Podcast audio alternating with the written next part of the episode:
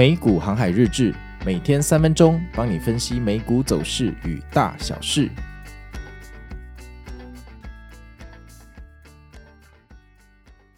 大家好，我是美股航海王哦。那今天是礼拜四，我们来聊一下呃，昨天七月五号美股的盘势哦。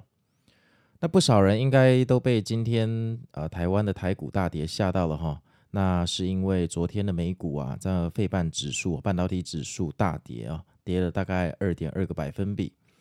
那相较于费半指数啊，我们美股的三大指数哈，就是道琼、标普跟纳斯达克都分别跌了大概呃零点二个百分比。这个跌幅可以说是非常非常的小哈，走的还蛮坚挺的。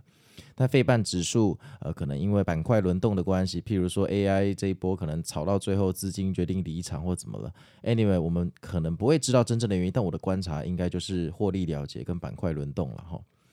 那费半指数就惨跌，那台股当然是跟着费半指数走嘛哈，所以台股大家要小心哦。那你之前有赚钱的哈，可以考虑这个部分获利离场哈。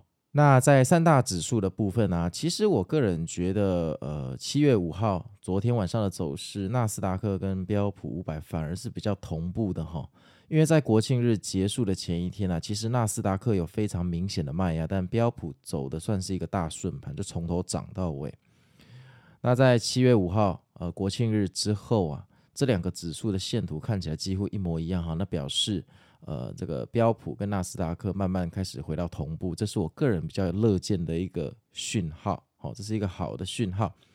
但是呢，昨天也有坏的讯号。什么是坏的讯号？就是半夜两点那个联准会 FOMC 的会议纪要，那发布之后，两点到两点半就直接跳水，好，那跳水后。有一个非常神奇的这个反地心引力的反弹哦，那那个时候我也有发一个限时动态说，难道你要反弹吗？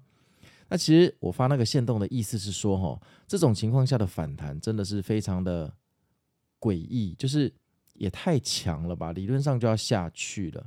那后来有反弹成功，那尾盘最后十分钟又被下杀哈。那这个如果有每天听我 Podcast 的朋友，大概见惯不怪了，就是反正美股常最后十分钟就是玩大逃杀嘛。只是在我个人的经验里面，这个裂缝通常都是不祥之兆。就是说，就像一个感情，有没有？这有了裂痕，那以后吵架可能就会把这个裂痕搬出来吵架。通常这种半夜的裂痕啊，都是代表着买盘已经出现了崩塌的前兆。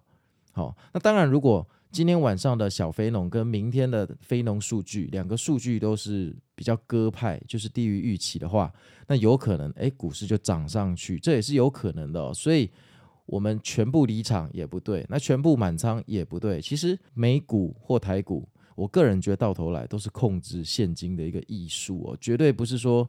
比看谁的个人技巧比较高低，真正的技巧就在呃现金部位，就是所谓的仓位控制，就是所谓的那个 rebalancing 的艺术里面哦。好哦，那最重要的就是，如果今天跟明天的数据哈、哦，非农数据低于预期，那这是最好的讯号嘛？这个讯号，但是呃，我们的三大指数却是冲高回落，或者甚至直接下跌的话。